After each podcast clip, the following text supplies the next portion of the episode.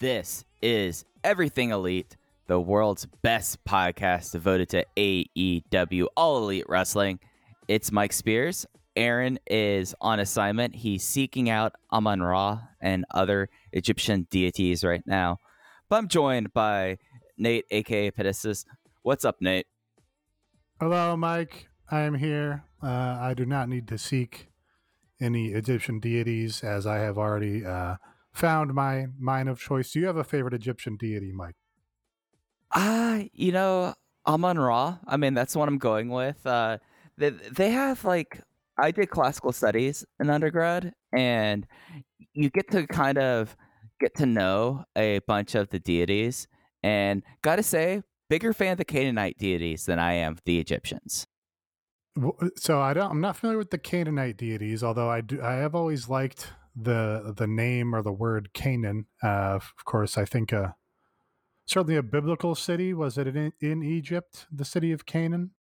Well, the land of Canaan uh, encompasses modern Palestine, Lebanon, Jordan, Syria, and Israel, and oh, there were so, a bunch okay. of a bunch of city states. But you had Moloch, you had Yahweh is originally from that pantheon, of course, and it's Yahweh. like deviated.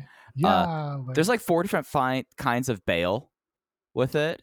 It's uh, Gad, the god of fortune, so that's good for Josh Gad. You know, I mean, there's a lot of good ones there. Arusu, the god of the evening star. Like, what's mm. there hmm. not to love about that? I think Mol- Moloch, Moloch, I only know from Persona or from Shin Megami Tensei. Um, can't mention Josh Gad without giving a shout out to Norbert Leo Butz, of course, talking musical theater. Um, talking butts. I do. There's a there's a country singer named Canaan Really? Who I think had, who I think had uh, like some some small moderate hits, um, and I think is probably is very successful as like a songwriter for other artists. I forget his last name. Smith. Canaan Smith. That is a name. Uh, there is the Brazilian race car driver Tony Kanaan, but spelled differently.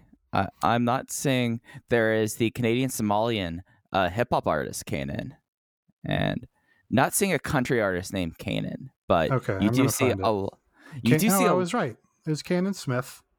Canaan Smith, okay. Yeah, he uh, let's see. He's released two albums, most recently in 2021. Had a number one hit on the Billboard Country Airplay chart. So there you go. So that's your um, favorite canon, then, is what well, you're saying. No, but I do have a story. Uh, well, I guess it's not really my story. Um, but he was on The Amazing Race. Did you ever watch The Amazing Race, Mike? Oh, I was a big CBS reality shows head. The whole Spears family was. We would gather around, you know, watch Survivor going into The Amazing Race, and then also Big Brother in the off season. That okay. that was that was kind of peak competition reality TV outside of the challenge, if you think about it. Well, uh, uh, maybe you'll remember Canaan from probably his most famous moment on the show is he was on The Amazing Race with his girlfriend uh, and they were like in the home stretch. Might have even been the final episode where you know the the final race to the finish line. Uh, and they had to go down like the world's tallest water slide, and his girlfriend was afraid of heights and was like terrified to go down this water slide. Um, and so he like, you know, he he had his like hands on her shoulders, and there was like, there was a he was on the precipice of like pushing her down the water slide. Okay. Um, which, you know, an extremely steep water slide, not like your average water slide where that's not a big deal, but like a water slide where like if she comes off that thing, uh, you know, with too much momentum going forward instead of down or whatever, like it could be a serious injury or something. Um, okay, I've just pulled them up now. This was after I stopped watching Amazing Race. Okay, uh, yeah, I only checked in for for a couple of seasons. Um, Mike White yeah. was on it. Mike White, that's that? right. This was post uh, School of Rock. Mike White, correct. Um, so you know, and, and he ultimately, I, I, I don't know if somebody, I don't know if like one of the employees stepped in or something and uh and, and pulled them off or or something, but uh she didn't go down the water slide, so they didn't win. Um, but then he went on to, uh, you know, presumably make a bunch of money, make a bunch of money in country music instead. uh, so that's the Canaan Smith story. Uh, the only reason I I have special familiarity with it is uh, he sung at my sister's wedding because they were actually friends in college. Uh, so I rode around in the back of like a pickup truck with this guy for like you know six hours setting up the on the day of the wedding and stuff. Um and he, he was a great singer. So there you go. That's that's the most famous Canaan that i know. Uh he also appeared on season four of bar rescue. This guy got around. He yeah, really no, did. He, he, he, loves fame for sure. Uh, but was you know uh, if you discount him you know potentially seriously injuring his girlfriend by pushing her down a very tall water slide uh, you know, he was very, very pleasant and and kind uh, on the day I spent with him. Would you be surprised to know that Canaan and Mika did not make it past the Amazing Race as a couple? I saw that. I just uh, I, I, pulled him up to make sure I had his name right, and yeah, he he married some other woman and and is now had had a daughter they named Virginia, which of course is where the uh, wedding was. Ah, well, there you go. I mean, the closest link I have to CBS reality was one of the original seasons of Big Brother. One of my cousin's ex girlfriends was on it, and they had to send him a release form because this was back where like they would put like they would have Big Brother on TV, and then I don't know, this was before it was like on Showtime or whatever, but they would have like the live stream as like, oh, you're mentioned on here. You need to sign this release. And I, I think it was like in the day where like they would have it like streaming online, but this was like early 2000s. So it was yeah. like real media streaming. It was like yeah. real player. And everyone was like, well, did you watch to see what it said? And everyone was like, we didn't want to see what they had to say about Cam. That relationship did not go well. would just uh, not sign the release. I mean, and it's like now, what are you going to do? You're going to have to bleep it out. I, I mean, this cousin, uh, you know, I, I'm not surprised he signed the release. Uh, uh you know, he, he played Division two football. That that that, mm. you know, I mean, if you're playing Division two football at a certain point, you're doing it for the game. You're not doing it for the money. And if you're playing football in college at that level, you know, you got to ask some questions about them. To be quite honest. Have you ever signed a, a release for a television appearance, Mike? Yeah, yeah. I mean, it, I've been in the crowd for stuff before, so like you have to like sign like the thing, or like it's implicit that it's been there for that. So I don't know if if I signed very many releases for television, but I think there were like implied releases of me being in the audience of stuff. Sure, yeah, they have those posted. Yeah, I I, I have signed one. Um, I think just one. I was this your remember. comedy? Was this your Comedy Central comedy uh, special stand up days? No, those those were all uh, you know uh, implied consent by attending. You know, they'd post the signs or whatever. Um, this was for my appearance on Netflix's House of Cards, starring Kevin Spacey. I I think we both know someone who worked on the crew of that. Oh, really? Yeah, yeah, yeah. No, that I mean, but how'd you end up there? Because they, they shot. Eh, I thought they shot most of House of Cards in Baltimore and North Carolina. Yeah, probably. No, I, I just made a digital appearance. Uh, in that they they put my Twitter handle in an episode. okay, how did I not know that that at Epitasis? I don't know. I wonder. I wonder if uh, this was probably before uh, we were Twitter friends. That's fair. This probably came up. Um, it was right after the first season of House of Cards. Uh, and then I, I actually I never watched the season on which my Twitter handle appeared because they killed off Zoe Barnes, which is the whole draw of the show for me. Was the Zoe Barnes character played by Kate Mara? I, I mean, if that was your thing, you should not watch the UK series of which it was based on because yeah. Zoe Barnes' character gets really quickly. Yeah, yeah, she dies at the end of season one of the American version. Uh, so I was like, well, I'm not watching this show anymore. I'm not. I wasn't watching the show for Kevin Spacey's fucking accent. Yeah, because Kevin Spacey is supposed to be from South Carolina on that show. He's supposed to be from Gaffney, which actually was a really realistic depiction of that. You know, like sometimes I they actually came down and shot the Peachoid, which is the oh, giant. Right. I remember the Peachoid episode. That was a big episode. Dude, whenever I go to Charlotte, I drive by the Peachoid, and for some reason, because of that episode, I think of House of Cards, and that tells you how broke my brain is, rather than, hey, look at that giant water tower thing. Well, I mean, it, it was like the focus of that episode, so I don't blame you. You know, it was an entire episode was about the Peachoid, I think. Yeah, yeah, it was all about going back and pissing on his dad's grave. I right. think. Yeah, that sounds yeah. right. It, I know that you jumped off. So he got into like just and yeah, like House of Cards, Kevin Spacey. Yeah, I know. Uh, he got into like Warhammer on the show, like painting figurines because they wouldn't let him do online gaming. Like, how did mm. these hmm. shows get made? Like, it was like, yeah, he likes to go play Call of Duty and and go yell at teenagers. I'm like, wow, that's with Kevin Spacey, uh, retrospect is not really strong with that one. But then they then it was like, oh, he has to now paint figurines. It was like Kevin Spacey is into Warhammer in this TV show. Yeah. Adjacent. I, I kind of I get that from like a uh, a choice to make for like the visual presentation of it. Like, well, we don't just want him, you know, holding a controller in his hand or doing some other hobby. So you know the idea is that he's the the government puppet master and you know making all these moves to put himself in power. So he likes the war games but you know he's not just going to be a a guy who watches football or something. We, we can show him you know painstakingly paint these little figurines to as like a visual metaphor for what he would be doing with his role in government or something. So i get that uh, but it sounds very silly yeah, yeah, no, it's nuts. Well, you were talking about your Twitter profile at Epitasis. You can follow me at Fujihaya with two eyes. You can follow Aaron at Aaron like the car.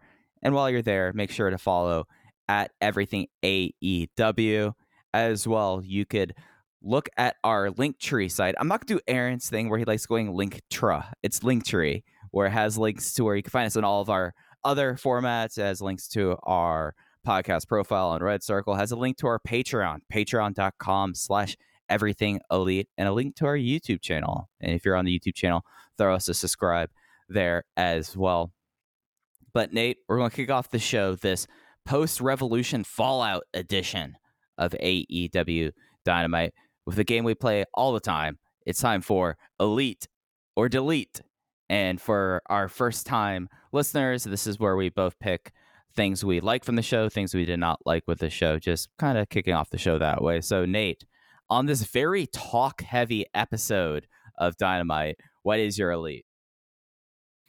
I guess I'm going to give it to our opening segment here. Um, one of many talk segments, as you mentioned, but you've got the best talker in professional wrestling, Eddie Kingston, you know, carrying the weight of this, comes out to confront Chris Jericho uh, you know, does classic great Eddie Kingston promo talking about his own weaknesses and flaws and uh, you know how he's using that to motivate himself in wrestling and how you know Jericho needs to find his own weaknesses and flaws. That explained why he wouldn't shake Eddie Kingston's hand after they had that great match.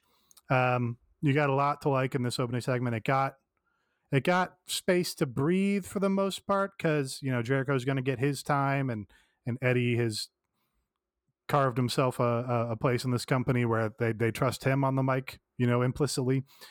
So he's going to get his time. Got some nice stuff with Jericho and talking about how it was one of the best matches that he's had in his career. Um, and you got Jericho offering his hand to Eddie and, you know, saying, Hey, you know, I messed up. I, I went back in my word. You beat me. I said that I would shake your hand. Uh, I respect you. And then he shakes his hand. Um, and then you get the formation of the Jericho Appreciation Society 2.0 and Daniel Garcia come out to ruin the moment. But then, of course, Jericho turns on Kingston and turns on Santana and Ortiz, who had come out for the save. Uh, to join up with 2.0 and Daniel Garcia. Jake Hager comes down, you know, also does a fake out or whatever, and then joins in with the Jericho Appreciation Society. And we get this new unit built on the rubble of the old inner circle. Uh yeah, this this kind of struck, you know, every way in which I enjoy wrestling, and that you got the great emotional stuff from Eddie Kingston, you got the, you know, stuff that always feels totally real and sincere from him uh, but also always furthers his storyline and goes toward you know a fight for some reason. Um, you got sort of Jericho enjoying the twilight of his career and and talking about hey you know I had one of my my best matches ever. Uh, you know, fun to see him appreciate that at this point in his career. and then you got finally the inner circle coming to an end, which was, you know, kind of overdue probably because they had teased it one way or another for what seems like the last year or something. Uh, Sammy had already quit. Santana Ortiz were on the outs with Jericho, and then it seemed like they were back on the same page with them. Uh, then Jericho betrays them here.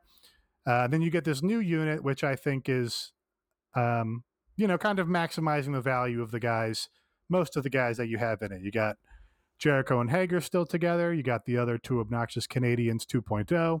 And then you got Daniel Garcia as sort of the Sammy Guevara of the group, who hopefully the focus is going to be on building him up and, and making him a star coming out of this. Uh, I was the the name is very silly. They had, I mean, maybe they wanted to get away from the inner circle name, but you've got you've got two guys from the inner circle, and then the other people in the group are called 2.0. So you just could have combined it and called it Inner Circle 2.0, and it would have made perfect sense. But I don't know. They they didn't want to uh, go back to that well, or Jericho wanted to make sure his name was in there. Uh, so the Jericho Appreciation Society of Chris Jericho, Jake Hager 2.0, and Daniel Garcia. That's a fun unit. Uh, maybe we're missing out a little bit by Daniel Garcia not being in with Moxley and uh, uh, Danielson, but you know, at least he has a big role here, obviously, because uh, as usual, like I said, Jericho's going to get his time. So these guys are going to have something to do. Uh, and now you have, on the other hand, Eddie had that great match, got his respect, uh, and now he's got this heightened feud with Jericho. Uh, and now he's got the natural alliance with Santana and Ortiz coming right back, which you know we've been we've been hungry to see really since day one. I mean, you know, since before day one, since day zero, when it was just Santana and Ortiz in this company, and I was on the podcast every week saying that AEW needs Eddie Kingston. So, yeah, I think this was like the most fully realized segment on the show where it got the time. You know, everybody played their role. And uh, it came away probably as a, a positive for everybody with some momentum going in all directions.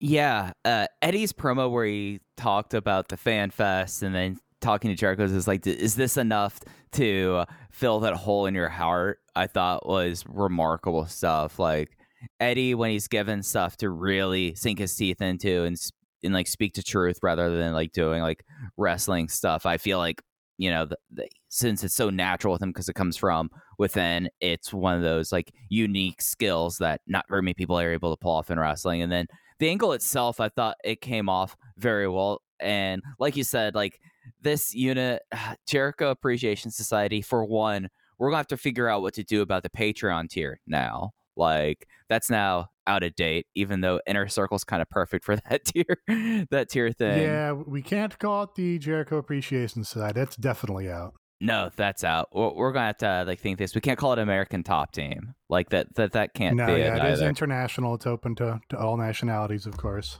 Yeah, yeah, yeah. We'll, we'll have to workshop this, but I like the fact that Jericho Appreciation Society with 2.0, they're like the perfect flunkies for this group because they will they're great in all these beatdowns, and all you have to do to really like keep them up is just you know you can beat them up, and then they'll just chat shit and they'll get their heat back. So I mean, like Daniel Garcia can get promoted above them just by the process of doing these matches, like like doing like eight man tags, ten man tags, because you have obvious people to drop falls there. You don't need to have it be Daniel Garcia.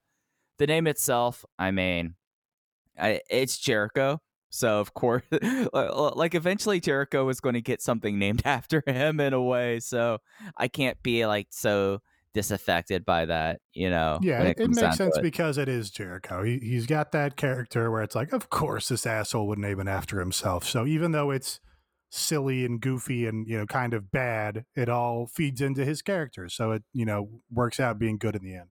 Yeah, and it's something that you know we're we're pretty much seeing the pinnacle fall apart right now. Uh, as this episode went on as well. So oh, another, like, another stable dissolving in AEW.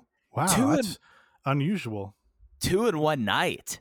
Two and yeah, it, it's wild stuff. So it's nice that like now we could have, in theory, a new big bad stable. You know, a new like lead heels, and you can do this uh, LAX and Jericho Appreciation Society feud. I mean, that seems like if you wanted to have a direction for Blood and Guts, if they're going to be doing that this year, that seems like a very obvious one to me as well.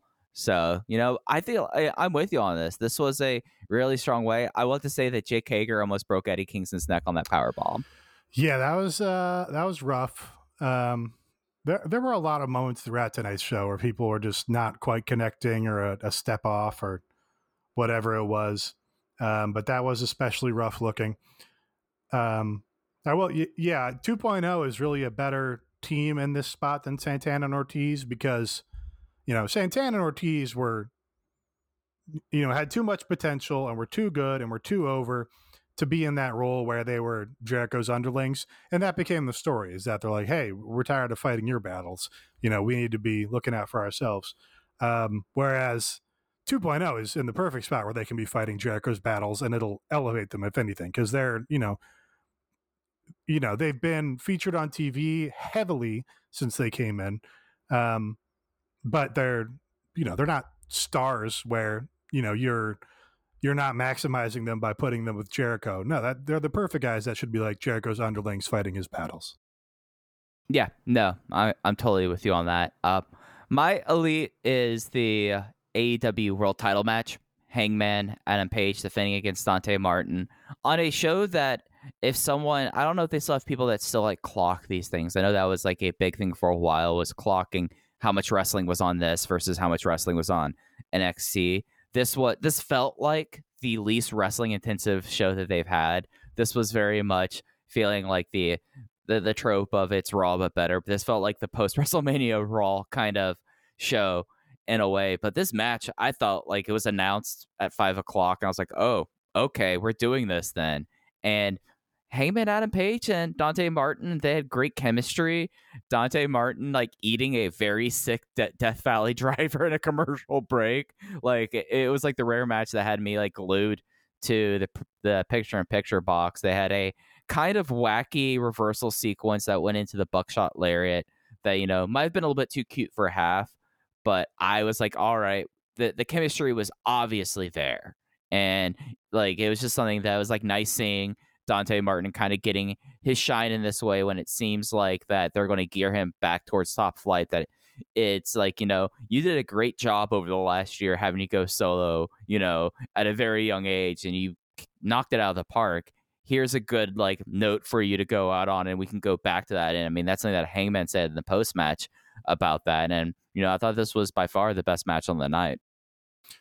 Yeah, I like this. I, I liked sort of how they framed it like that and, and sort of the use they got out of their rankings uh, by putting this match together, which, yeah, like like you said, Hangman spelled it out that uh, Dante had been put into the singles division because his brother was out.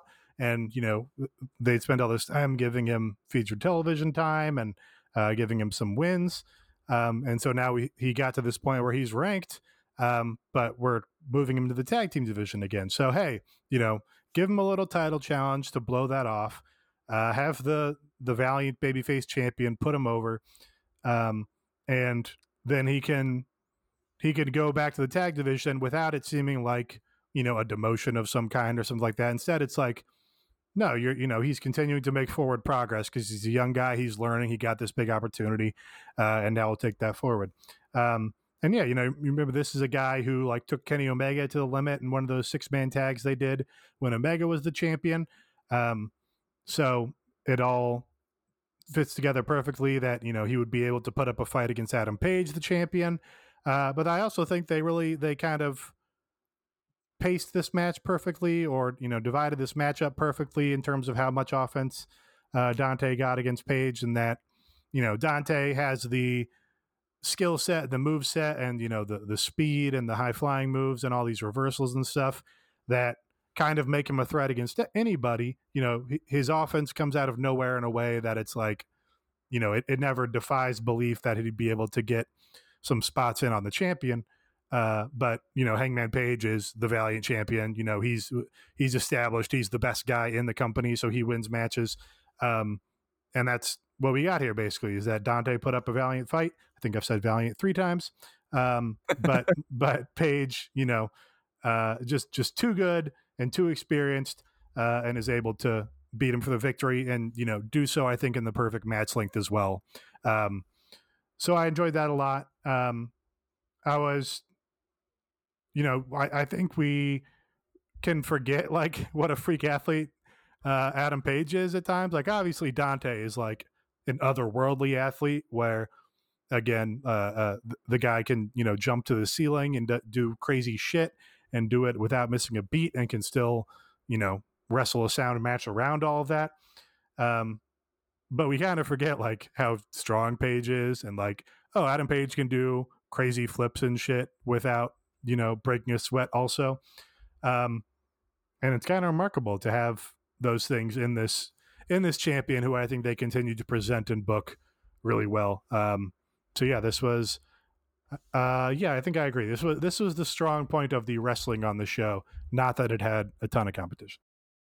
Yeah, and like talking about like the pacing about this, like for someone like Dante Martin having like a 12 minute TV title match made perfect sense. And even like you can go like simply like, oh yeah, Page had like that big long main event match. No, it makes sense. I mean, Dante puts up a fight, but he's not that level yet. And he got like his perfect amount of offense, as you said, and like the strength of him. I mean, catching him on a crossbody, but the momentum taking him down, but then like still getting him up for the fallaway slam afterwards and making it look like a way that was totally believable.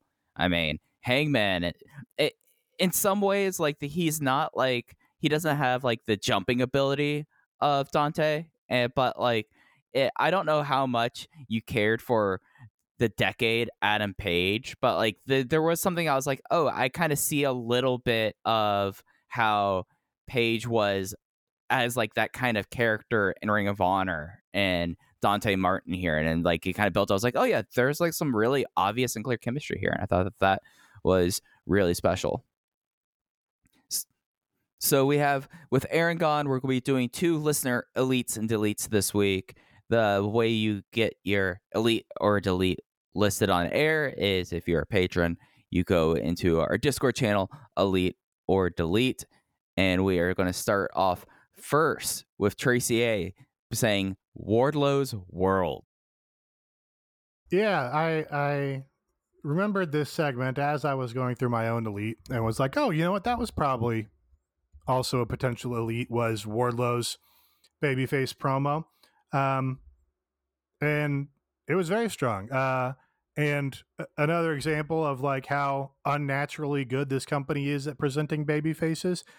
I, I think maybe because they've been gifted with some performers who are like natural baby faces like not not in terms of oh they're really good at you know doing baby face fire and selling and doing a comeback and and this stuff but people who just project as likable and decent people outside so you kind of root for them you know on that meta level meta level in addition to rooting for their character or whatever it is.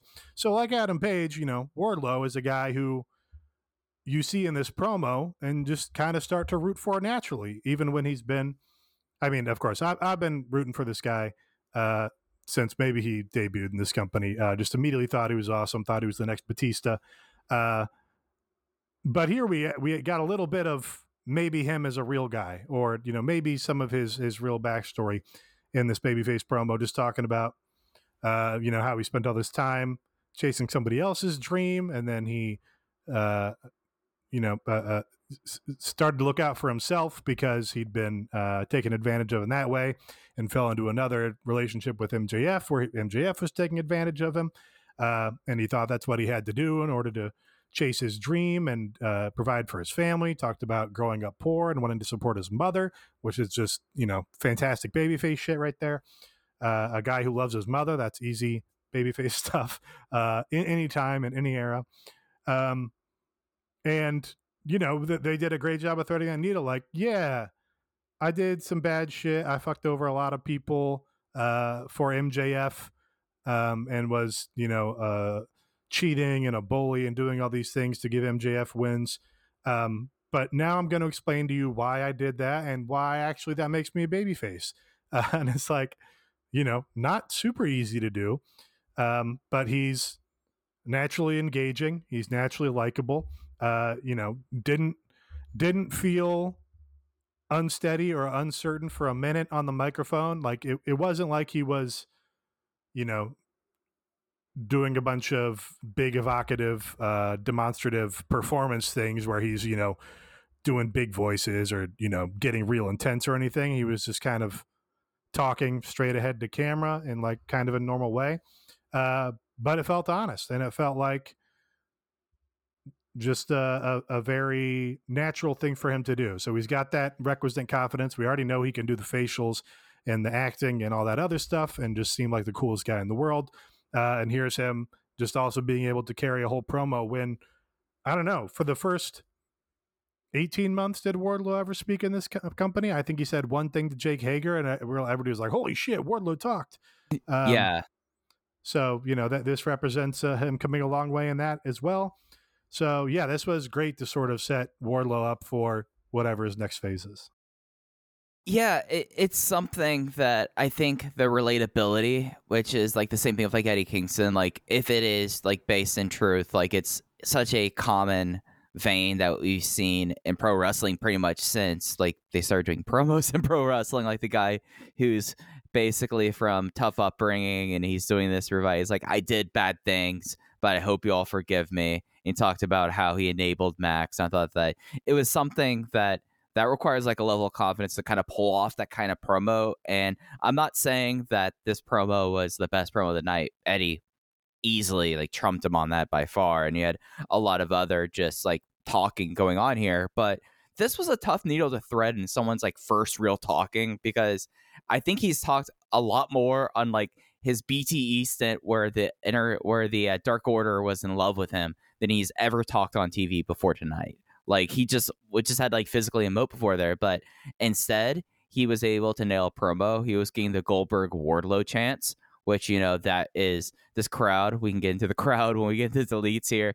You know that was kind of promising with that, and he just came off like a very likable, sincere character, and it's very clear, at least to me, what route they're going to be going with him, and especially given what next week is and the fact that he's going to be facing Scorpio Sky and Scorpio's first TNT title defense that you could easily like there are some people going in it's like oh yeah Scorpio could just be like holding the belt for a week but I think it's pretty clear that you know it's going to be MJF and Wardlow going forward but it's enough right there that to like set up that feud with this promo other than like the past two and a half years of like backstory here this promo in of itself could set off that feud and I thought that that was kind of remarkable Okay, so another listener elite we have on the show is we have a lot of people that kind of Wardlow Jericho Appreciation Society segment. Uh, Table had a interesting point that you know it might have been talky, I think, but Table made a good point here. The show continued the momentum from the pay per view, maybe the best reset show they've done. I don't know if I necessarily agree with the second part of that statement, but feels like the momentum continued through here. Like I don't feel like I was like really let down other than, you know, this was a talky episode. Yeah. I don't think I don't agree with the second part. Really. Uh, it certainly could continue the momentum in that a lot happened. uh, there were things happening up and down this show. Um, so that that can definitely be a positive, you know, that things happen instead of nothing happens. Um, sometimes too many things can happen. Sometimes so many things happen that they don't all land as effectively as they might otherwise.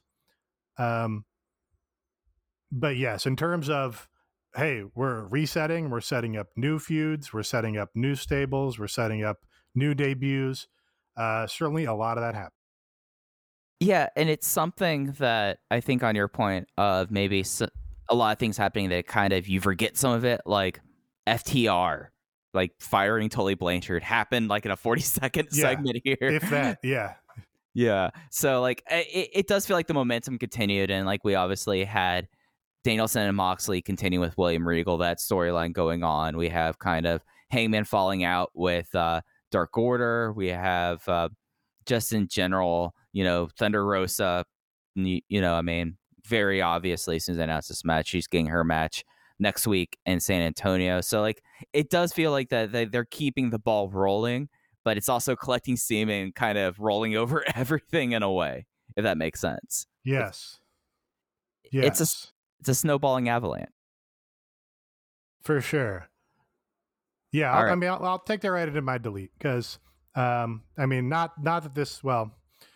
So yeah, uh, maybe I was the low person on this show. Really, it seems like people enjoyed it a lot. I had the thought, or I had been thinking since uh, our reaction show to Revolution, uh, and I was wondering if I was too hard on that show on the podcast um, because it was undoubtedly full of a bunch of great wrestling uh, and matches.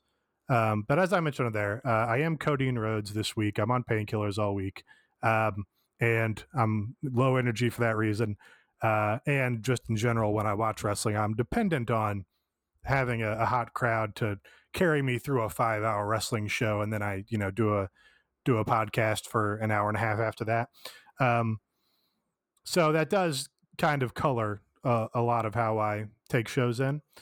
Um, so bearing that in mind, uh, I, I, I acknowledge that I may be alone uh, or on an island, uh, just in terms of how I took this show as a whole, uh, which is that, yeah, they did so much, um, and they did so much of it on fast forward.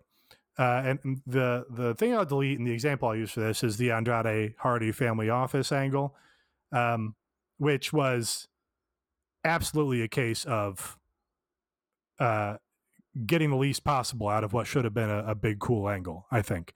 Um, you know, we talked about how how much potential there was and how funny it could be and how uh, amusing or whatever it could be to have like a board meeting set up for this this stable because you've got uh, a bunch of talented performers who can do who can do acting and who can do skits and who are naturally funny. I mean, you know, m- maybe Matt Hardy isn't naturally funny in every context, but you know, he set up the whole broken universe thing, which is kind of uh you know, which was like formative wrestling comedy in this era. Um, you know, Andrade has shown that he's very funny. Jose the assistant obviously very funny. Uh, has my early endorsement for best Twitter account of the year. Uh, Private Party, especially Isaiah, you know, have been showing a lot of personality and been funny. Um, but they announced this emergency board meeting or whatever, and then they cut to all the guys already in the ring. There's no entrances. There's no pomp and circumstance. You know, there there's none of the effort that they went to when uh, MJF and Jericho had a debate, or you know, MJF had his campaign speech, or any of these other sort of uh, big talky angles that they that they have done. Uh, it's just you know we're backstage in one second, and then two seconds later, we're in the ring, and all five guys are there, and they're already talking. You know, you you can just feel the feel the lack of of of care and time that they're going to get. Uh, and then the actual angle is okay. Well, I guess the way we're doing this is, I guess this is now a vote on if Matt Hardy will still be in the Andrade Hardy family office. Uh, and Matt says, well, you, you know, you can't vote me out because Private Party's always going to vote with me. And look, they've set up this thread of, uh, you know, Matt continues to, you know, dismiss Private Party and talk down to Private Party and be disappointed in Private Party over and over again and, you know, walk out on Private Party. Uh, but then always comes back and says, oh, you know, I'm sorry. Well, I mean, this happens on like Twitter, but I'm, I'm sorry, you know, we, we got back on the same page, you know, it'll be better going forward, blah, blah, blah. So they did attempt to put all that work in. Uh, but then the actual segment is like, okay, we're doing a vote. Uh, am I, is Matt Hardy in or out? And then Private Party pretends to vote that he's in, but then they turn their thumbs upside down. Uh, not as effective as the Dave Batista thumbs down. Uh, and then they all attack him. Um, and yeah, it just didn't it, it just seemed like a missed opportunity. Uh, and then you have Darby and Sting come out for the save. I guess. I, I mean, I don't know why they would save Matt. There's no reason to save Matt. I mean, you know, they've been feuding with with Matt. They've been feuding with Matt and Andrade and Jose uh, and Private Party. Been feuding with all those guys. Uh, but they came out for the save for some reason, and then we see what that reason is. Although it didn't make sense in the moment.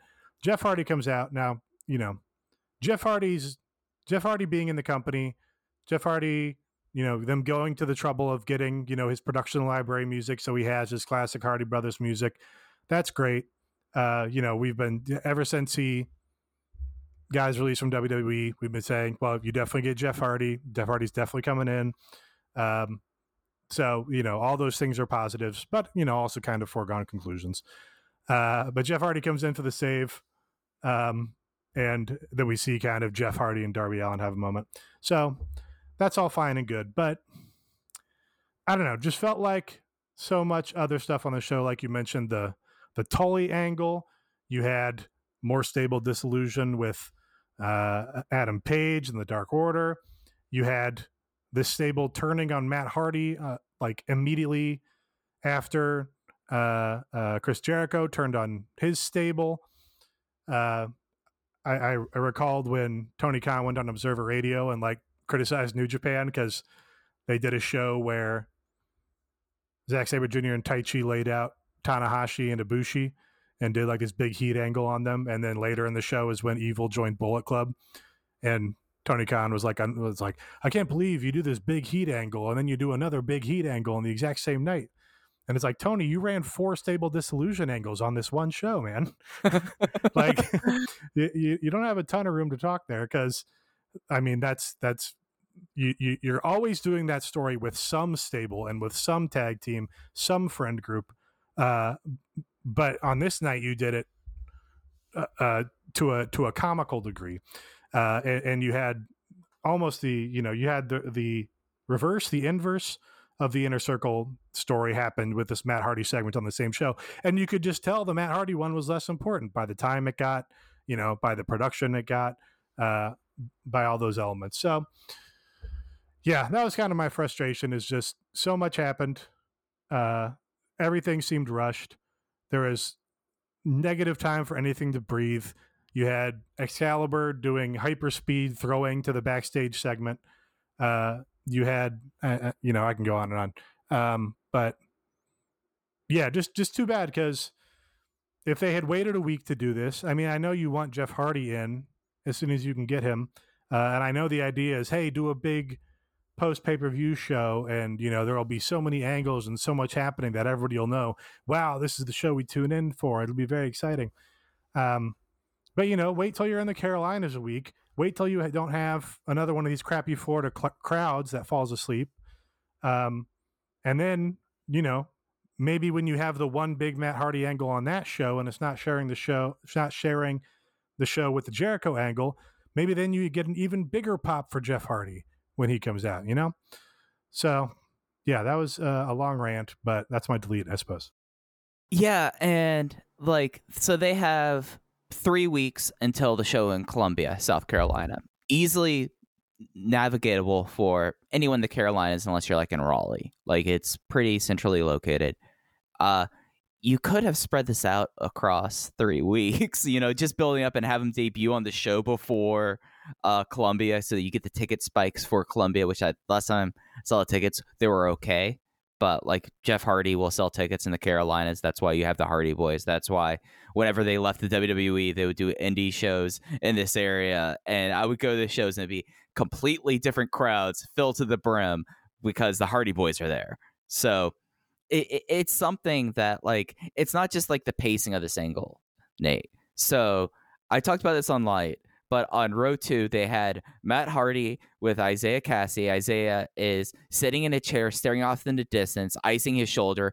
Matt saying, Hey, I lost myself. I lost myself. Like the stuff he was talking about at the beginning of the single. I lost myself. I lost myself here. I'm gonna prove it to you because I love you guys, and you'll see on Wednesday. You'll see on Wednesday and he went in for a hug with Isaiah Kassidy, Isaiah Kassidy embraced him, but he did not look at. He was like looking like off in the distance, completely disaffected, just completely over it. And then less than 20 minutes later on YouTube, they had an, a match on Dark that was Private Party versus I forget, but Private Party's match, and everything was okay there. Everything was okay. Like Matt Hardy came out there and they were doing everything like this. You would not think that there was dissolution here. And then you had this happening. So it's not just that everything is rushed. It's just that thought and care is not necessarily being applied right now because is it something that like it's so post pay per view? And I know Tony Khan said in the press conference, I'm glad to see what the injury report is going into uh, Wednesday before we kind of like really see how things are going with that because this was a show that I mean, you had matches that were announced this afternoon, which understandable. Look at this, but you had you only had two matches announced leading up into this this morning, and you just like went boom, boom, boom, and then the matches were like maybe combined forty minutes of your two hour program because you just had boom, boom, boom, boom, segment, segment, segment. Now, some of that could be because of the health issues. Could it be people banged up? Like Sammy Guevara talked about like breaking a wrist. He had to tape up ribs again, and you had Orange Cassidy out in a sling. So people were banged up here. But I, I guess getting back to the HFO, so many things are happening that you're not putting the time and effort in there because yeah just having a boardroom where they had an actual board meeting with like the butcher and the blade there because they're not board members they did not get a vote but they're like ex officio and like the blade is taking minutes and the butcher is enforcing robert's rules of order that would have been like such like a yeah. good segment they could have had. You could have gone back throughout throughout the show. Well, like yeah, they, you, you, you could do that, or you know, like you said, you have you got a few weeks to spare here. Um, you know, I, they definitely shouldn't do something like this all the time. But you've got uh, you've got Bryan Danielson and Scorpio Sky in this company. Uh, you know, do do some pre tapes. They've got all these great pre tape people that they work with. You know, and these independent filmmakers or whatever you know, film film a sketch of the boardroom meeting, um, you know, uh, uh, with with some comedy and stuff in there, uh, and then chop it up and air, you know, six minutes of it over the next three weeks, and then get a resolution to it on the on the live show, uh, instead of just throwing everybody out into the ring to do this little angle that didn't really land. Um, you know, that would have been you know, would have given it some more time, would have let it sink in a little bit more, given it some more impact, and also I just think been more entertaining on a on a minute to minute basis.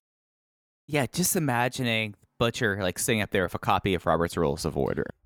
The uh, the reason I mentioned I realized I didn't explain this. Scorpio guy and, and Bryan Danielson in those uh, in yeah, those anger, anger management skits oh, that sure, you know, yeah. really got Danielson and Kane over, which led to the big Danielson push. Um, so that was that was kind of the you know example I was using in my head, and I didn't explain. no, no, that made total sense to me. Like I I I I got where you're going for with that. Uh, I guess like my uh, I mean the HFO thing was going to be my elite as well because like Jeff Hardy, come on, like that's like yeah, see this is we're 22, 23 years away from 1999 or 2000 with him, but he's still considered like such a big star and is you know a legitimate like crossover figure. That's how you're debuting him uh, like a, a most car wreck show, like that would have been mine there. I, I guess. I mean, we've talked about the pacing there. Okay, this crowd. I don't. I. I. I know that we that we have patrons that are there live, and they're like, yeah, no, the crowd's just kind of, you know, a lot of families, a lot of kids, and you know, was not really there. But, geez, like during some of the matches that they had, the crowd just sat on their hands. They just weren't interested. I mean, Eddie Kingston definitely handled a what chant to start off the show and did not get much better from there. Yeah, and I, you know, credit to Eddie for defusing that and like addressing it. Uh, you know, had it been me, I mean, obviously it would never be me. Uh, but you know, I would have gone much harder on those people doing what chants, been like, fellas, that was 25 years ago. It's time for you to grow up and move on with your lives and stop doing you know, old fucking catchphrases from Stone Cold Steve Austin. Um, but o- Oatgan pointed out it, it's just doubly funny that, you know, AEW guy can address those chants and defuse them in two lines when in WWE they're not allowed to address them at all and they just have to like try and power through them or whatever, which is kind of a funny curse they put on their own talent. Um, also, uh, uh, the they did a thank you Regal chant for William Regal, like, which I don't know, man. I don't. I don't know what you're thanking him for, but I, I yeah, you know, he was he was a wrestler. I, you know, uh, uh, not my favorite wrestler. A lot of people think he's really great. Uh, you know, maybe some of these people remember his old matches from WCW and are like, "Thank you so much," uh, but I doubt it. I, I just don't know why. Why you take that? This you have this cool, exciting, fresh pairing of Moxley and Danielson, which felt you know, extremely current and extremely vital and like a vibrant thing happening with those two guys. Uh, and then you put Regal with it, and then these people want to do like, you still got it to William Regal or some shit. And I was just like, yeah, they got to get out of the Largo loop. They can't be running these Largo loop shows. I mean, Gulf Coast, worst coast. That's what I gotta say about that. Gulf Coast, worst coast. Uh, it's just man, it, it, and it was something that like you could tell that the crowd by the main event, the fact that they were cheering more for Scorpio Sky than they were for Sammy Guevara, like like that's yeah. I was like, all I right. Didn't, I didn't get that. Just I didn't. That didn't. That didn't seem sincere to me. I don't know. Yeah. That seemed like people who wanted to root for the heel or something, or you know, maybe they just want to see a title switch because title switches are exciting. Um, but I'm sure we'll talk about this segment more. But yeah, that didn't. I just felt like people who wanted to, to cheer for the heel or something because they're. I don't know. No. yeah, it's not like there's been some groundswell of other Scorpios. I mean, granted, he hasn't been on TV in a year wrestling a match, so uh, I guess there's not a good sample group to compare this to. But there has not been some groundswell of support behind Scorpio Sky of people being like, "Oh, he's so entertaining. I don't care if he's a face or a heel. I just want to cheer for him." That did not exist. It just was something that, like, we had early indications that it was going to be kind of a rough night through the crowd, and just kind of went from start to finish. That it just was not necessarily the strongest crowd at all. I mean, you still got it to William Regal just blows my mind. no, they, they didn't. Act, they did thank you Regal, which is oh, maybe yeah. cornier and thanking, worse. Thanking William Regal for what? For like being like the mouthpiece for Triple H and NXT, and yeah, and which is and, not a positive. yeah, which is not a positive. Thanking not him a positive for, contribution to the wrestling industry. Thanking him for being one of the architects of the dismantling of several independent wrestling scenes. Like, yeah, yeah, yeah thank you. Thank yeah. you. Very, very odd. Never in, uh, you know. I, I, remember I, I went to uh, an AEW show with with a friend of mine, uh, and Tony came out after the show and you know did his big hyped uh, uh, thank you speech or whatever. Uh, and the crowd started chanting "Thank you, Tony." Uh, and my friend like was like getting like cringe chills, and he's like, "Ugh," and I'm like, "Well, you know, I, I I get it. You don't want you think it's weird for people to be out here like prostrating themselves before this billionaire, uh, um, but I also get it because you know he did save Major League American cable television pro wrestling. Like that's not really in doubt. Like none of this would exist had he not been that specific guy at that specific time with those specific uh, uh, you know abilities and opportunities etc um, but i understand that way more than thanking william regal because because tony yeah. i mean tony did this which is a better contribution to to american pro wrestling than william regal did in wwe without any beyond a shadow of a doubt in my mind no, I, I am totally with you on that. I actually now went to go look at Scorpio Sky on Cagematch. See the last time Scorpio Sky was on a televised match, and you're looking back to October, and in a Rampage episode, teaming with Junior Dos Santos against the Inner Circle. He was on pay per view after that, but everything since then was on YouTube. Yeah. So, just was something to kind of point out there. Uh, listener deletes. Uh, first one, Beanlar said, delete Sammy faking injury, the whole picture in picture during the main event. This whole three minute Sammy being a dumbass, doing a 630 through a table to eat time. And they, I, I had to imagine that was intolerable for you on FITE TV. Well, I, I mostly just tuned it out because um, it, it, became clear to me what they were doing, which is that they were just going to do it the whole commercial break. Um, I, I don't know it. So that didn't bother me because at least that had a purpose and it was specifically timed for the commercial break and to be you know as uh as unintrusive to the audience as possible i suppose you know uh, uh i even like that idea for the match you know the idea of the match is sammy is crazy he's had all these matches in such a short amount of time he just did this huge bump on the pay-per-view two days ago or whatever. Uh, and now he's continuing to be crazy. He's going for the high risk maneuver. He's 630 off the turnbuckle through a table on the outside. Uh, and finally, he catches up with them all these high risk spots, and he totally eats shit. Uh, and it's a huge bump. It's a crazy looking bump. Uh, so that becomes the story of the match, which is that he missed on the high risk opportunity. He ate shit. He's hurt now. He's a valiant babyface, so he's he's not just going to give up. uh, but it ends up costing him the match and the title. That all makes perfect sense. That's all a good idea in a vacuum. Um, and I don't, and I think that's even maybe smart to do it all during the ad break, uh, because then you sell the idea that he's really hurt, but you're not using all that time up on on the main television, right? Uh, I will say, it it didn't. Uh, this this ties right back into the crowd as well. That it, it was not playing perfectly in the building. Uh, in that you know, Sammy got up and was going to the back, and everybody, you know, nobody was like, "Oh no, Sammy, our champion's hurt." The crowd was just like booing because he's like, "Oh, he's leaving, and we're not getting our match," uh, which is not the reaction that you want there. And you know, I, I don't know if I don't know if a smarter crowd. It's it's hard to it's hard to define these things because you know it's a quote unquote smart crowd in that they know it's fake, right?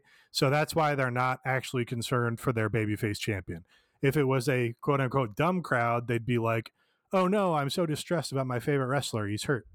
But, you know, there's another level of a smart crowd, which is, I know it's fake, but I'm still going to play along because that's the story that we're telling here. And they didn't get that at all. They just got the, the fans that wanted to chant for the heel, uh, and they booed Sammy because he was walking to the back. So that didn't play perfectly, uh, and that's you know you're dealing with a Largo Loop crowd.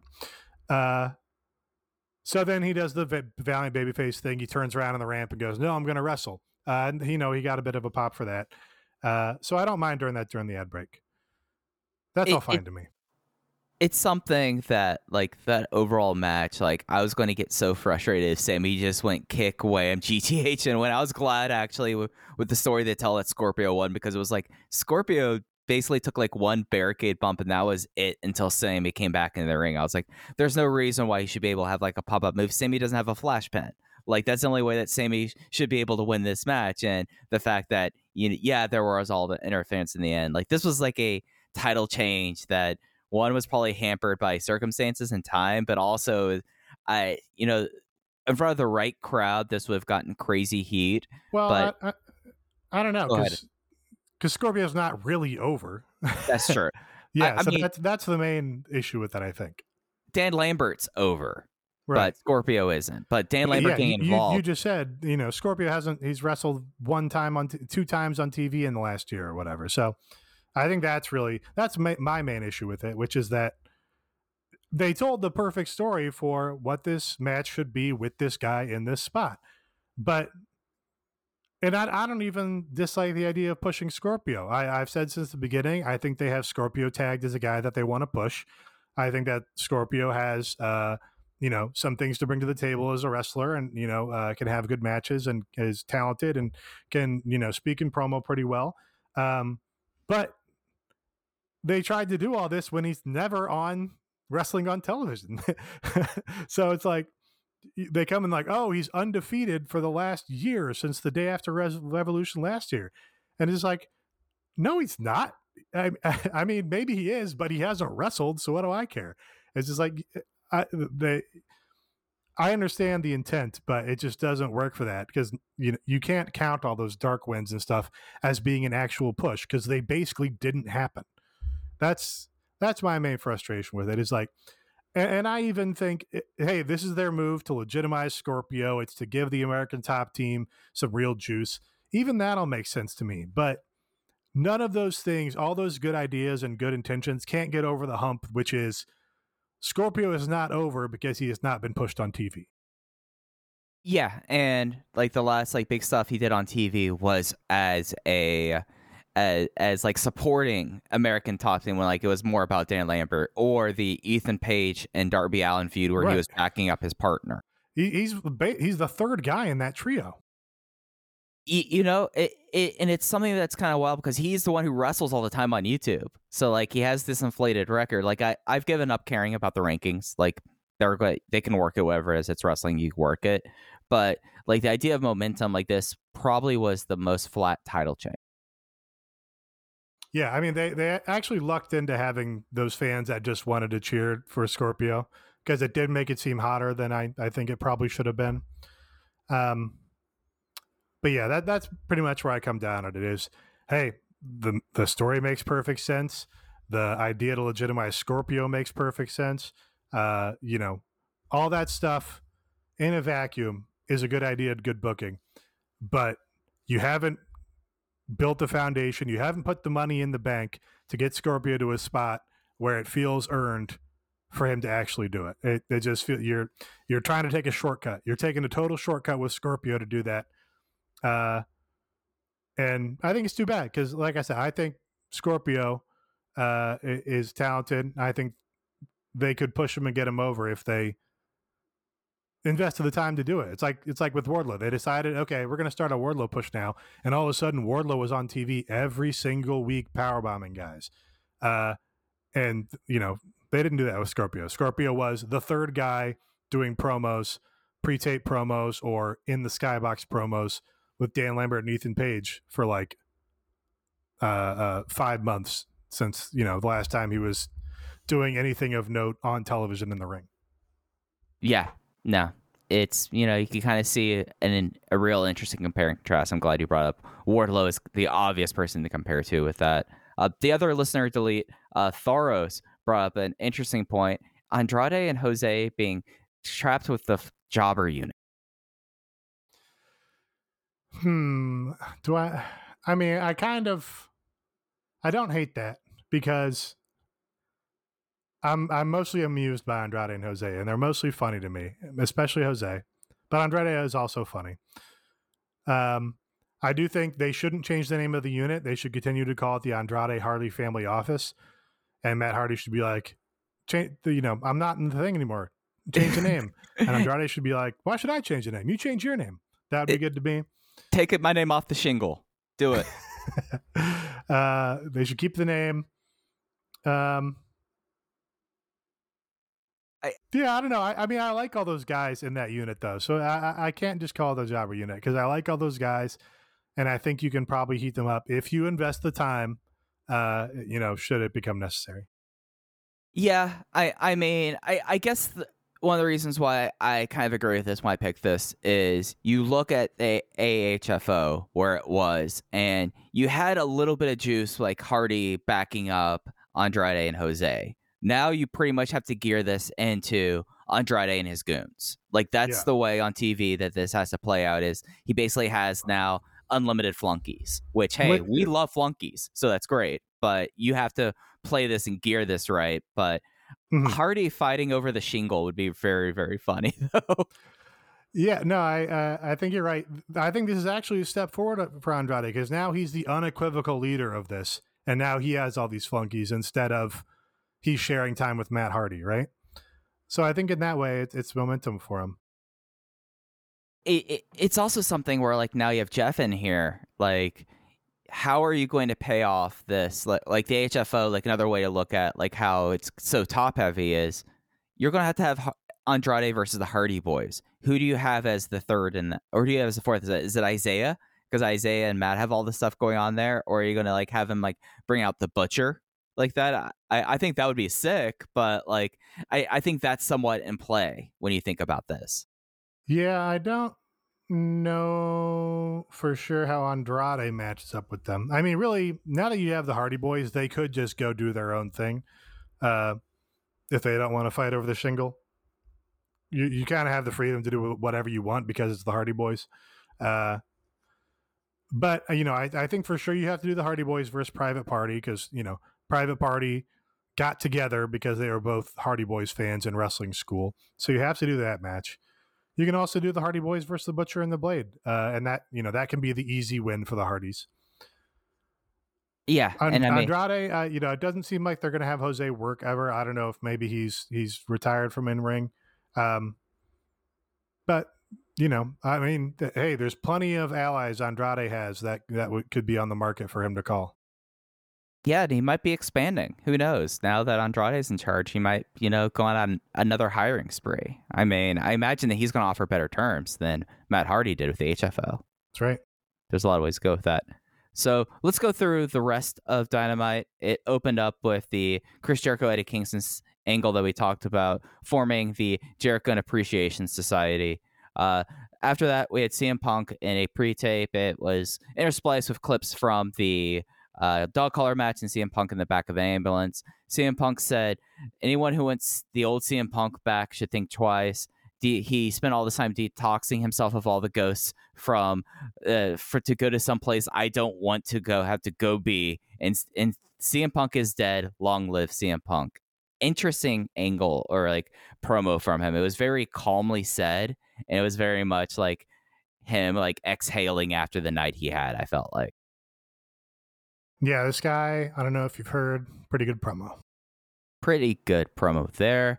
Uh, we had the uh, world title match, uh, Hangman Page defending against Dante Martin. Hangman won with a buckshot after a wacky reversal sequence. After the match, Hangman congratulated Dante, like we were talking about. That brought out Adam Cole and called Sunday a fluke victory. I don't know if I call that a fluke. You came out wearing bad Halo cosplay. Like, dude, you, you dug your own grave. You already starting from behind there. But nonetheless, Cole challenged him to a six man tag team match and heavily alluded that he'd be teaming with the Bucks, talking about we'd be teaming with some longtime friends of yours. Cole said that uh, Page's days as a champion were numbered and that he will not stop. From there, we went into uh, Bryan Danielson and John Moxley with William Regal versus the Workhorsemen and many different eras of Gabe Sapolsky uh, produce match there. It was uh, Danielson winning with the uh, stomps into the LeBell Lock, which I have to say, like you notice, like the crowd was really that kind of crowd when they were doing countless yes chants. And Danielson, I think, like because usually he does those stomps going into like the triangle choke, right? Like that's he's developed that as a finish smart guy, you know, great wrestler, you know, realizing this and playing into that. Afterwards, we had William Regal uh, telling, basically talking about him and Tony Schiavone's uh, history, you know, him like Tony Schiavone being one of his first real friends. And Regal was kind of was on the edge of tears. And he talked about when he was fired from the other place, he was checked out until Bryan Danielson mentioned him, and then he knew he had to watch AEW. I wrote down at this point, this is going very long. He talked about for a long time, whenever you heard Bryan Danielson, my name was brought up.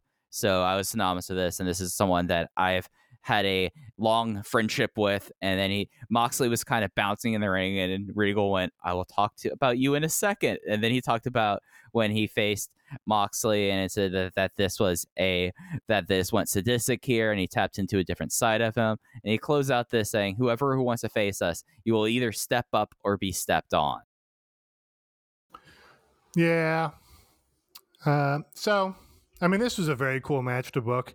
It didn't you know, it didn't get the time or the competitiveness for it to be the match that obviously it could be. Like these two teams could have a great match. Uh, but it was, you know, a light work night for the new team of main event babyface. No, main event tag team wrestlers. Um, Anthony Henry came out with a lot of fire and took it to Bryan Danielson right away. So I was like, oh, all right, you know, Anthony Henry's going to be like, no, I'm, I'm, I'll show you violence, man. But Danielson just kind of didn't go back to him uh, with it, which kind of disappointed me. I kind of wanted to see Danielson in that mode that he was against uh, Daniel Garcia or whatever, but I, he just like tagged out Moxley at that point. But yeah, it just wasn't going to be that kind of match, which was too bad because it it'd be great to see these guys have like a, a blow away work rate match.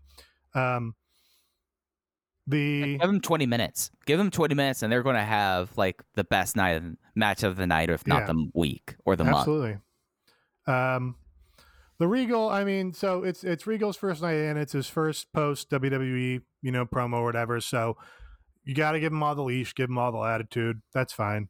Uh, the moment with Tony was nice. That was a, a nice, genuine moment. It's, it, you know, like I've said, I like to see real things on wrestling because that's what wrestling has been missing. So it was nice to see uh, just some real humanity there. Um, but yeah, I, I, you know, but when he was halfway into the the talking about Danielson and Moxley stuff, I was like, you know, I don't, I don't. It'll be a, it'll be a tall task for Regal to cut a promo for this team that's going to be better than the promo that Bryan Danielson would have cut by himself. Because Bryan Danielson is on a great string.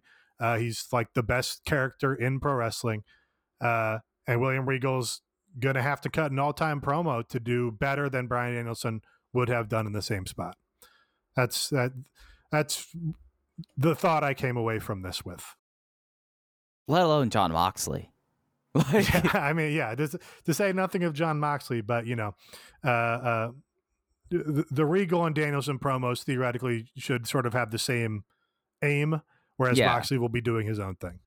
Right. Yeah. No, you're totally right about this. And it, was nice getting that, that that moment. Like it was very clear that it was very genuine from William Regal and Tony Schiavone. And it, it's nice that Tony gets like all these moments that he's had because he's had it with Sting, he's had it with this, that, you know, he's someone that, you know, when he was first announced for the promotion three years ago, it's like, okay, that's neat. Like that's like a nice tie in. But you're like, you're seeing someone like in like this new phase of life really like enjoying himself and getting, you know, like his roses in a way and being able to reconnect in a really just emotionally affecting way. If there's one lesson that AEW should have taught to uh, uh, young wrestlers is that if you're in a position to help a wrestler over on excursion or coming to a country for the first time, you know, go out of your way to make things easy for them and help them uh, and and get them settled. Yeah, that's kind of like a underlying thread of this whole entire promotion is, you know what, be nice to uh, other wrestlers and, you know, because it's going to pay, if other than, you know, just being genuinely a decent person, like someone going a stranger in a strange land, like, I mean, the Bucks and Okada. I mean, like, and then you know Tony Schiavone having like these, like talking with like his friends from 30 years ago. It's just it, it pays off to be nice to people. I guess is the lesson we could learn here. Uh, we went backstage with Dark Order. Hangman apologized for kind of just like shirking them on, on Sunday. The Dark Order was really excited because they thought that they would be uh, Hangman's tag team partners in the upcoming trios match. Hangman said, "Oh yeah, uh, I went with Jurassic Express. They really want to kick the Young Bucks' ass." And John Silver said, "Well, I have to go get my beard uh, conditioned then, so that's okay." Yeah, and they're selling that Alex Reynolds was was still mad and was not you know, forgiving Hangman for it or whatever. Uh, they put that over on BTE. Uh, I, I, don't. I've had enough of this. I don't care. I, you know, we're going back to to Hangman and the Bucks interpersonal drama with the Dark Order in the background. Yeah, are they friends or not? Uh, yeah, come on, more. Yeah. Not only is this, you know, the third, fourth stable dissolution thing on this show, it's the third or fourth time we've done it with these specific people. Like, come on. Yeah, and that went straight into the, the Bucks, Cole and Red Dragon having issues. Uh, Cole saying it was immediate, it was a bad weekend for all of them. Immediate crosstalk between all five of them. Cole shuts them up and he talks about wanting to have tag with two of his best friends, and they want to throw a party. The Bucks immediately beg off and said, "Hey, we told you from the start, we don't want to be in, interjected in whatever you have going on Hangman Page. We're out of it." Cole said, "Well, I wasn't going to. I'm going to be Red Dragon." And that went straight into. So we had three straight dissolution segments in a row because right after that, oh, completely forgot. Between these two, we had Pac and Wheeler Yuta. uh, Pac won with the Brutalizer. This was just a decent short match. Yeah. Hey, you know, I'm never going to complain about Pac getting a decisive win on somebody in, yeah. in a short amount of time on television. Uh, and that, you know, what I thought about th- this was hey, this is a lot better than when Pac squashed Hot Young Bradley on Dynamite. So yeah. th- there's a there's a plus in Wheeler Yuta's column. Yeah, and Yuta looked good in this, and Pac sold for Yuta and made and Yuta bounced, and it looked good there. But that was in between three straight dissolution angles, just to tie that back in, because then we had FTR. FTR Ball talked about wrestling being his first love, but now he has a wife and he has a daughter, and he has to go tell uh, his daughter that Daddy and Uncle Dan got to do the thing. Tully said he was there to lead him to championships. Uh, I have a family myself. And then FTR Harris said, This is about my family. Tully, you're fired. And that was like 45 seconds. Yeah. I mean, I've never, Tully has done nothing for me in this promotion. I can't think of one positive that he's upgraded an angle in any way. There was maybe one there was there was an FTR promo where there was cake, yeah, or something, and FTR both cut pretty rough promos, and then Tully kind of brought it home with like a, a you know kind of standard over the plate promo. That was the only time maybe where he kind of bailed him out a little that I remember. Uh, but other than that, he's been a totally unnecessary addition to the act. I think. Um, it's the like the only other thing I think about was when he like he was part of the bait and switch they attacked the Rock and Roll Express. Yeah. Um, so whatever, you know, this is another thing that happened too quickly. If it's going to have any sort of impact, if you know, if it's supposed to have ongoing repercussions on a story in some way. Uh, but if it's honestly just them r- bothering to write off Tully instead of no longer booking him, you know, but I guess at least they went to that effort of being like, "Hey, man, you're fired. Uh, that's fine." Yeah, but yeah, it it just was everything you know going really quickly. Uh, we had the HFO segment talking about going really quickly. Uh, we, have talked about that. Swerve Strickland was backstage and he was talking about that he was going to debut on Friday on Rampage, and then Tony Nese came to st- came out to stop him from talking because the premier athlete's going to welcome him. And they ended the segment with Swerve making a joke that he was wondering who was going to be the first person to interrupt him in a promo. Yeah, I like Swerve. I liked him doing the Who's House thing and making Tony answer, Tony and Schiavone. Um, yeah, I, I, I think he's a big, big positive. Uh, he's a charismatic guy, and I think he can he can entertain in the ring. So, you know, another sort of fine little introductory match for him where he can get a strong win over a guy who looks good. Yeah, and he had a Cowboy Bebop variant T-shirt on. I thought that was Cowboy Bebop. Yeah, yeah. I, I don't know if it was a strip Cowboy Bebop shirt or if it was a takeoff of it, but you know, it was pretty clearly, you know, Cowboy Bebop, which I thought was sick. Uh, we had the Wardlow segment. He one last thing about Wardlow before we move on. He came out of the face tunnel and he said karma would be his revenge. Wardlow wants it all. What a great baby face Wardlow is. Did you notice that Danielson came out of the heel tunnel? Uh, yeah. And then Moxley, of course, doesn't come out of a tunnel. Uh, but they were, you know, they they've been received as huge baby faces ever since Regal came out. So, and I don't really see that changing. Uh, even you know if he's being sadistic and stuff, the the Regal promo certainly did not help in any way make him a heel act. So we'll see. They might just have to be like, uh, okay, these sadistic, you know, violent freaks are baby faces now. Yeah, that's going to. I've been saying this a lot. That's going to be a tough needle to thread to try to make this into a heel or tweener act whatsoever. I, you know, that's going to be an uphill climb. Uh, Keith Lee was backstage talking to QT Marshall. QT says, I know you're limitless. Keith Lee did not care. QT wants to work with Keith Lee against Team Taz because they all ha- they all have stuff against Team Taz, and he says that he has Keith Lee's back. Keith said, "My back is rather large, and I'm good," and that's up a match on Rampage. Yeah, there's another angle on hyperspeed, whatever. uh, we had a tag team title match that was announced today. Jurassic Express defended against the acclaimed. I feel like they faced the acclaimed before. The uh, Jurassic Express won with Jungle Boy pinning Anthony Bowens after an Escalera Doomsday device. And this was just like a solid match. Like, if it wasn't for how much I enjoyed the uh, Hangman Page Dante Martin match, probably was the best match on the show. Yeah. I mean, I'm not going to complain about giving champions a win you know, just a, a clean win over a team. Uh, that's all, almost always a positive to do, I think. Uh, but it does make me wonder why they. I, I don't. Hot shotted sounds too strong because hot shotted has become like a very loaded term right. in current discourse or whatever. But it does. They did uh, warm shotted. They warm shotted all of these title matches in like the two hours directly before the show on Twitter. Uh, it, I wonder what the motivation there was that they they decided they all needed to be title matches all of a sudden. It, it was curious to me. Yeah, it, like I understand. Like again, the injury report. You know, you get everyone there, and you're like, okay, you're cleared. You're not. You should take the day off, but and like all of that. But like going boom, boom, boom, it made me think like, oh, Tony just got his coffee in his system, and then yeah, title matches. I guess making the show feel less rushed by doing so.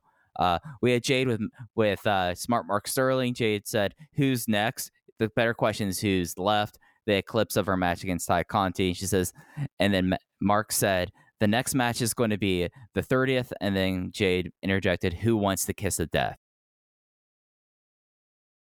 So yeah, pretty solid one. Uh, saying in the women's division, we had Leyla Hirsch versus Thunder Rosa. It was a women's title eliminator match. Thunder Rosa won with a fire thunder driver. After the match, Tony Schiavone, who had a he had a busy night, Tony Schiavone. Uh, he stood up from the announce desk, announced that it was a steel cage match next week in San Antonio. Uh, during the match, Red Velvet came out to stop Leyla from grabbing the turnbuckle and hitting her like what happened with Kris Statlander at Revolution. And we went immediately backstage to Britt with all of Britt's flunkies, uh, Jamie Hayter and Rebel. She made a pep in her step joke. She's made about it. She's mad about this match being in the cage because that's a conspiracy against her. And they made reference that Jamie's going to be taking out Mercedes Martinez on Rampage. So it's going to be her all alone. And the last line or line that really stood out to me is what's going to happen if a Carney riffraff wins this belt? Yeah, this felt like the. Mo- I mean, this is no surprise. This felt like the most perfunctory of all the perfunctory hyperspeed angles that they ran. Like this, this even maybe more so than the Andrade Andrade Hardy family office thing was like, you know, just just seemed like it was rushed and and thrown together and, and wasn't given the attention or the sense of importance or the uh, uh, care. I don't know. There's a, there's a better word that I'm not centering on, but it's like, you know, uh, uh we kind of had the idea since Thunder Rosa was losing on the pay per view that they were going to do, you know, a, another match in San Antonio, is like our home base, uh, and that would be where we, where they switch the titles. Um, and you know, granted, they had to to book that relatively quickly coming off the pay per view. But yeah, it just it seems like well, it's a foregone conclusion that that's where the match is. So we're not even going to do, uh, you know, a bunch of of of breadcrumbing and escalating and and I don't know what it is. a, a, bunch of to do about setting this match up and making it feel like a big deal. It's just going to be like, right. hey guys, you all know the match is happening, so that's where the match is going to be. Also, it's a cage match. Uh, that's kind of what it felt like. Um, I don't know. I don't. I don't have a fix for that uh, except letting it breathe more. You know, showing in some way that it's it's more of a priority. But uh, uh, uh just didn't feel. It felt very perfunctory to me. It did not feel like uh, you know some exciting development or escalation. I, you know, the match will probably be pretty hot because it is San Antonio. The cage is a is a nice little cheat to make it feel like more of a big deal. Um, but does this feud between these two women, who were at one point having the hottest feud in the women's division, does it feel any hotter now than it did before the pay per view when it felt totally lukewarm? No, it just feels like we're at the exact same same pace and level. And it's something that like there was all the reporting about this match, like game changer at the pay per view. Wouldn't it have been better at this point to like do like an injury angle at the pay per view? What like have like Brits uh have like Jamie Hayter and Rebel like just take her out and be like, oh no, can't clear her, and it's like okay, you'll be getting your title shot, but you know she'll be cleared in two weeks in her hometown, and because yeah. all this happened, now we're doing the cage. Yes, you're removing a women's match from the pay per view yeah. You probably could have found something else to do with that. You could have found a way to put another women's match on that pay per view, but that would have done something at least for this feud, so it doesn't feel as perfunctory as you're saying. Yeah, I think that's uh, uh maybe a good idea. You do the the Tonya Harding angle that they did with Hogan on whatever pay per view that was, uh, and you know maybe you set it up on the buy in, so you're not quote unquote false advertising. If the pay per view, you know, you're like, hey, you know, uh, uh, Hayter and and Rebel took out Thunder Rosa with a pipe backstage. Thunder Rosa's not going to be able to compete, you know, and, and maybe you throw on some replacement match or something. But yeah, it feels like there was another way to get here than this way that that ultimately felt very just sort of pat and lukewarm. No, yeah, totally. And then we had the TNT title match. Uh, Scorpio Sky won this, of course. He won with the TKO. This happened after Dan Lambert hopped on the apron, did a distraction, and then that brought out Tay Conti, who was already at ringside when Sammy went through the table. There was another big distraction, which set up Paige VanZant jumping the barricade, and that all that distraction bought the time for Scorpio to pop up, hit the TKO, and we went to black after American Top Team left them all laying, and Paige VanZant signed her AEW's contract on Tay's ass. Yeah, that was a nice touch. Uh, Tay is a good first opponent for Paige VanZant, I think. Uh, you know, because she's got all that karate shit, so it'll set up a nice little dynamic between the two of them being, you know, shoot fighters or whatever.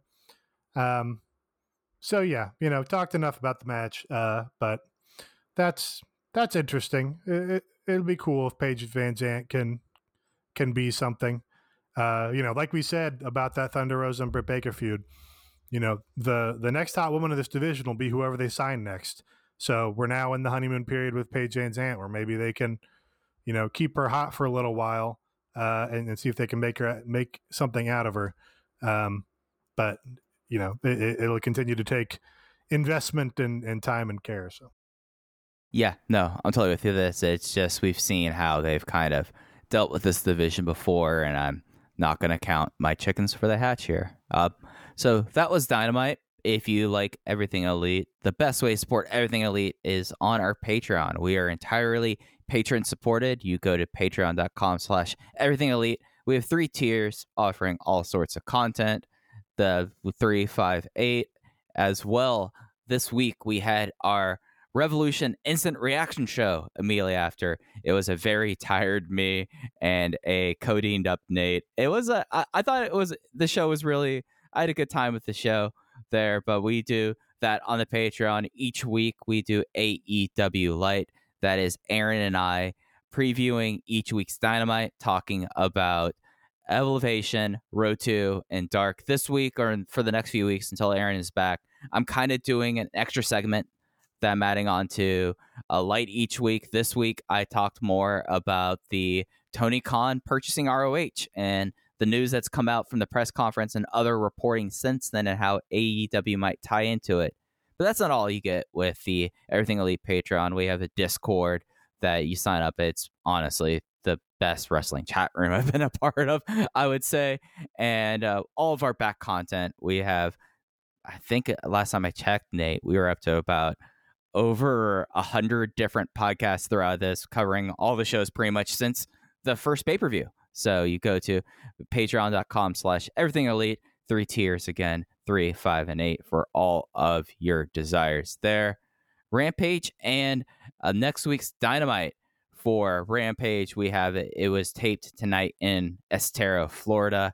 It was, well, we will be having the uh, match between uh, Mercedes Martinez and uh, Jamie Hayter, as well Darby Allin versus Marq Quen, uh, Keith Lee versus QT Marshall, and as well we will be having the uh, debut of Swerve Strickland versus Tony Nese. As well, announced for next week, it is St. Patrick's Day Slam. The Britt Baker versus Thunder Rosa in a steel cage, and Scorpio Sky defending the TNT title against Wardlow. So a lot of stuff coming up here. I have to say, uh, I wasn't really jazzed about Tony Nese versus Swerve Strickland, but you know, if, if you're wanting to have like an impressive debut, makes sense. Tony Nese is that guy. You know, makes a lot of sense there. Yeah, it was a good, good first win guy.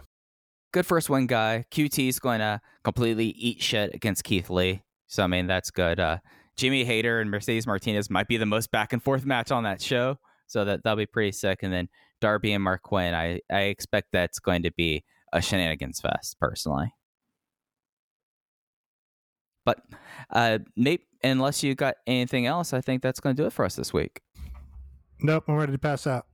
All right. So as I mentioned before, best way to support the show is at patreon.com slash everything elite. You can go to linktree.com slash everything AEW. give you links to all of our accounts across the internet. You can follow us though at everything AEW.